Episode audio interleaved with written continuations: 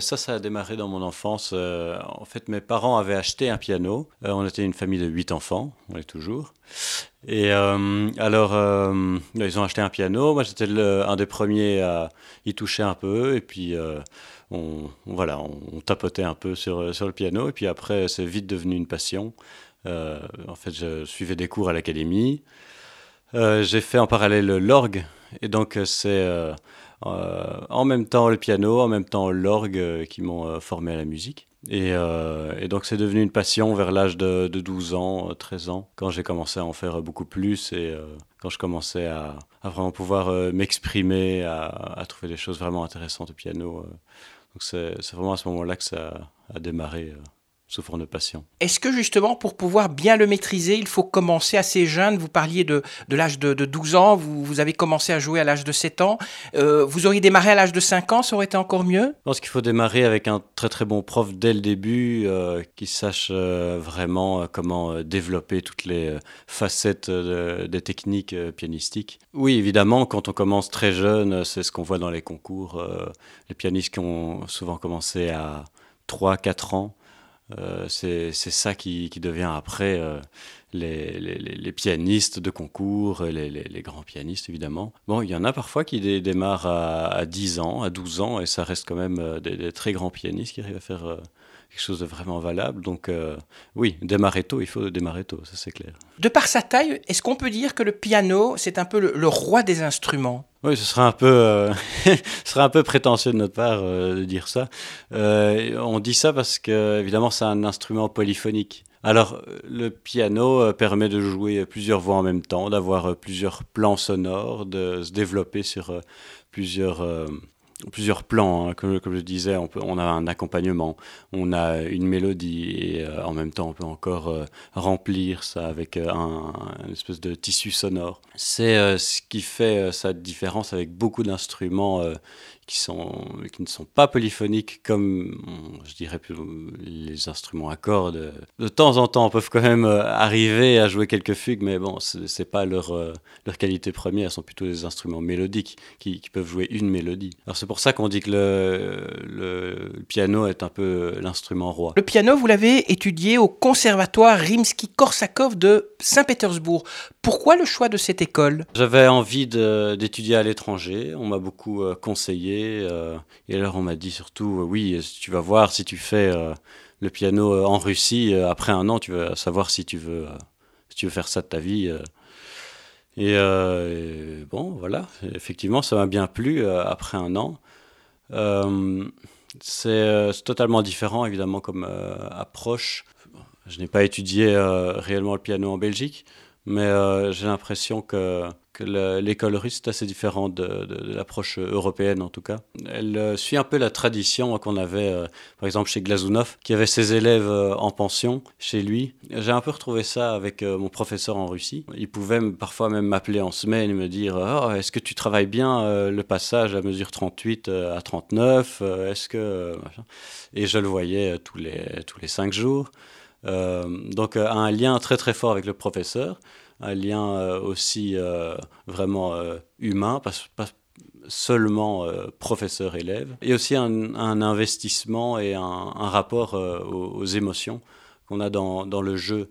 Le, professeur est très investi dans ce travail avec l'élève, ce travail d'expression.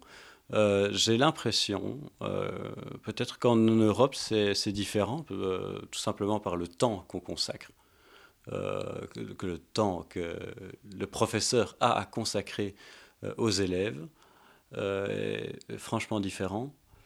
Et, et peut-être que l'investissement, évidemment, ne peut pas se, se faire parce qu'il n'y a pas cette relation très très forte. Le piano, c'est un instrument qui demande beaucoup de discipline. C'est une discipline que vous avez justement acquise à, Saint-Pétersbourg? Oui, ça, je dirais, euh, euh, c'est vraiment ce qui est venu en premier euh, à Saint-Pétersbourg. Je suis arrivé, j'avais évidemment beaucoup déjà travaillé le piano. Je travaillais deux heures par jour quand j'étais en, humanité et donc je, je m'y tenais vraiment. Mais sans vraiment comprendre l'importance du travail bien fait et, vite fait, parce qu'il faut quand même pouvoir réduire au minimum le, temps de travail. Hein. Euh, et alors, quand je suis arrivé à Saint-Pétersbourg, euh, mon prof a dit Bon, c'est très bien, hein, tout ce que tu fais, c'est très chouette, mais euh, bon, voilà. maintenant, tu vas comprendre comment on travaille et ce qu'on attend de toi quand, tu, quand tu joues une pièce de Haydn, de, de Bach. Donc, déjà, c'est par les classiques qu'il a commencé.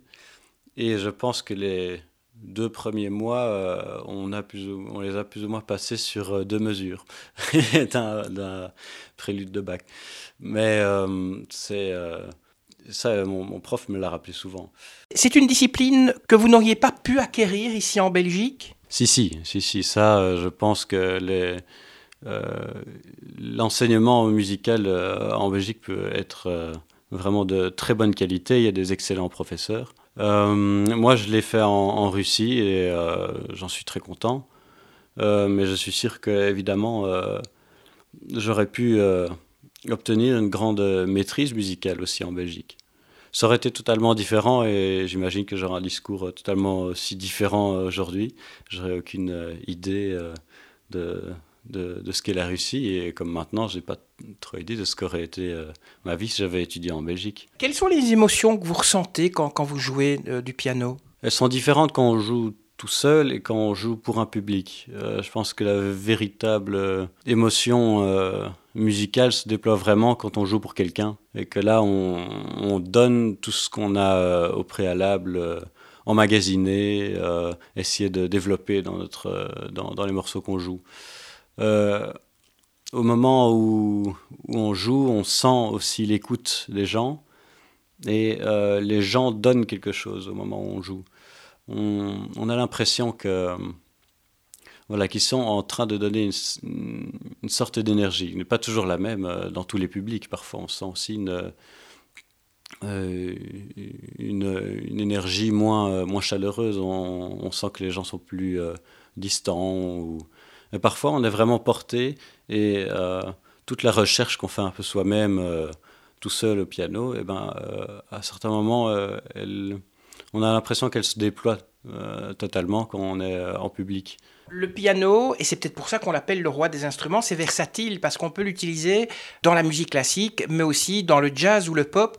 Vous pourriez, vous, jouer des morceaux jazz ou pop avec votre piano? Euh, Je le fais de temps en temps. Euh, c'est pas mon, c'est pas mon truc, je vais dire. Moi, c'est pas forcément ma tasse de thé, mais je, je l'ai fait euh, beaucoup. Parfois, je joue avec mon frère et ma sœur, qui, qui eux font aussi de la musique euh, plus euh, country. Euh.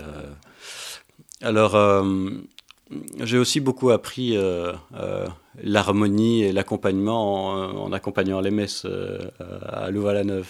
C'est vraiment comme ça que j'ai développé ma, oui, ma, capacité à accompagner simplement en voyant quelques accords et même d'oreilles souvent.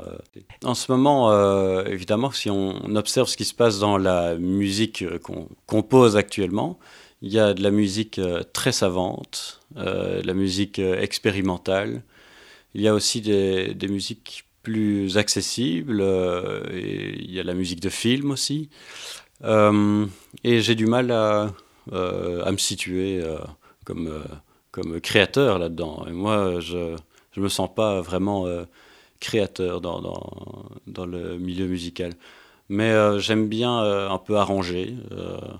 Alors j'ai fait par exemple un arrangement de, pièces pour guitare, euh, pour piano. Euh, j'essaye de, voilà, de, de, jouer un peu avec les, musiques déjà, euh, déjà composées. Mais, mais créer moi-même, ça, j'ai un peu du mal. On va revenir à, vos goûts musicaux. Donc, on, on, sait quels sont les compositeurs classiques que vous aimez. Vous écoutez autre chose que du classique? Oui. je ne vais pas dire beaucoup, mais j'écoute un. J'ai eu plusieurs périodes comme ça. Mm, durant mon adolescence, euh, il y a eu euh, euh, pas mal de rock. J'ai même eu une, petite, un petit passage en rap avec Eminem, mais bon, ça, j'écoute plus trop. après, j'ai eu toute une période où j'écoutais beaucoup de, rock progressif, comme Genesis, Pink Floyd. et puis mais King Crimson aussi, qui, m'a beaucoup plu par certains albums. sinon, quelques artistes quand même en, chansons françaises que, j'aime beaucoup, comme Jacques Brel. Ça, pour moi, ça, reste vraiment. Et ça reste presque un classique finalement. autant, que, autant que les interprètes qu'on joue, les, les, compositeurs qu'on joue maintenant. Voilà, et puis euh, et parfois quelques coups de cœur comme ça. Euh, euh, parmi les Belges, il y a par exemple le groupe Puggy, qui se trouve à une, une, approche un peu, un peu old school, je ne sais pas comment dire, mais très. Il y, a, y, a, un mélange de kitsch et de, de bons sentiments comme ça, mais qui, qui me plaît vraiment. Alors euh, ça, Puggy et, Stromae à un moment. J'ai pas mal aimé les, musiques de Stromae. Est-ce que vous pourriez nous dire deux mots du, duo que vous formez avec, euh, avec Camille Segers? Alors ça c'est euh, notre duo qu'on a formé en 2014. non, 2015 je dis. pas si longtemps. alors bah, c'est un, un, duo qui est pour moi vraiment une, une évidence. Quoi. J'adore jouer euh, avec Camille. Euh, c'est une musique qui prend, euh, je veux dire que on, se trouve facilement. C'est ça qui, qui, est vraiment déterminant pour, la, pour notre duo. C'est que tout doit être facile. Si, si on doit vraiment commencer à beaucoup réfléchir et à, à, je veux dire chipoter, eh ben ça veut dire que ça marche pas comme euh, on le voudrait. Euh, voilà, avec Camille, ça marche vraiment euh, comme ça de manière très fluide et c'est ça qui est vraiment déterminant. Alors, au début, on a été plutôt sur la réserve parce que bon, on est ensemble dans la vie. Alors, on s'est dit, voilà, jamais mélanger le boulot et, évidemment les, sentiments et, la, vie, la vie intime, mais finalement, on y a, on y a vite pris goût. Et donc, euh, voilà, maintenant, on, le, on, joue beaucoup ensemble et on se produit et on adore ça. Donc, euh, Camille Segers joue du violoncelle, vous jouez du piano. C'est facile d'accorder comme ça deux instruments qui sont quand même relativement différents? Les deux instruments se complètent très bien. Euh, le violoncelle, comme je le disais, c'est un instrument mélodique et permet de vraiment chanter. et donc de vraiment porter un discours musical et euh, il a aussi un, timbre euh, qu'on ne peut pas obtenir au, piano.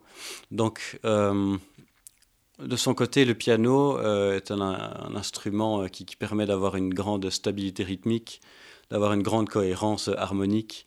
donc, les deux instruments se complètent vraiment bien et il y a beaucoup maintenant de, de duos violoncelle-piano. Il y a beaucoup d'œuvres qui sont écrites et les, compositeurs aiment bien cette formation.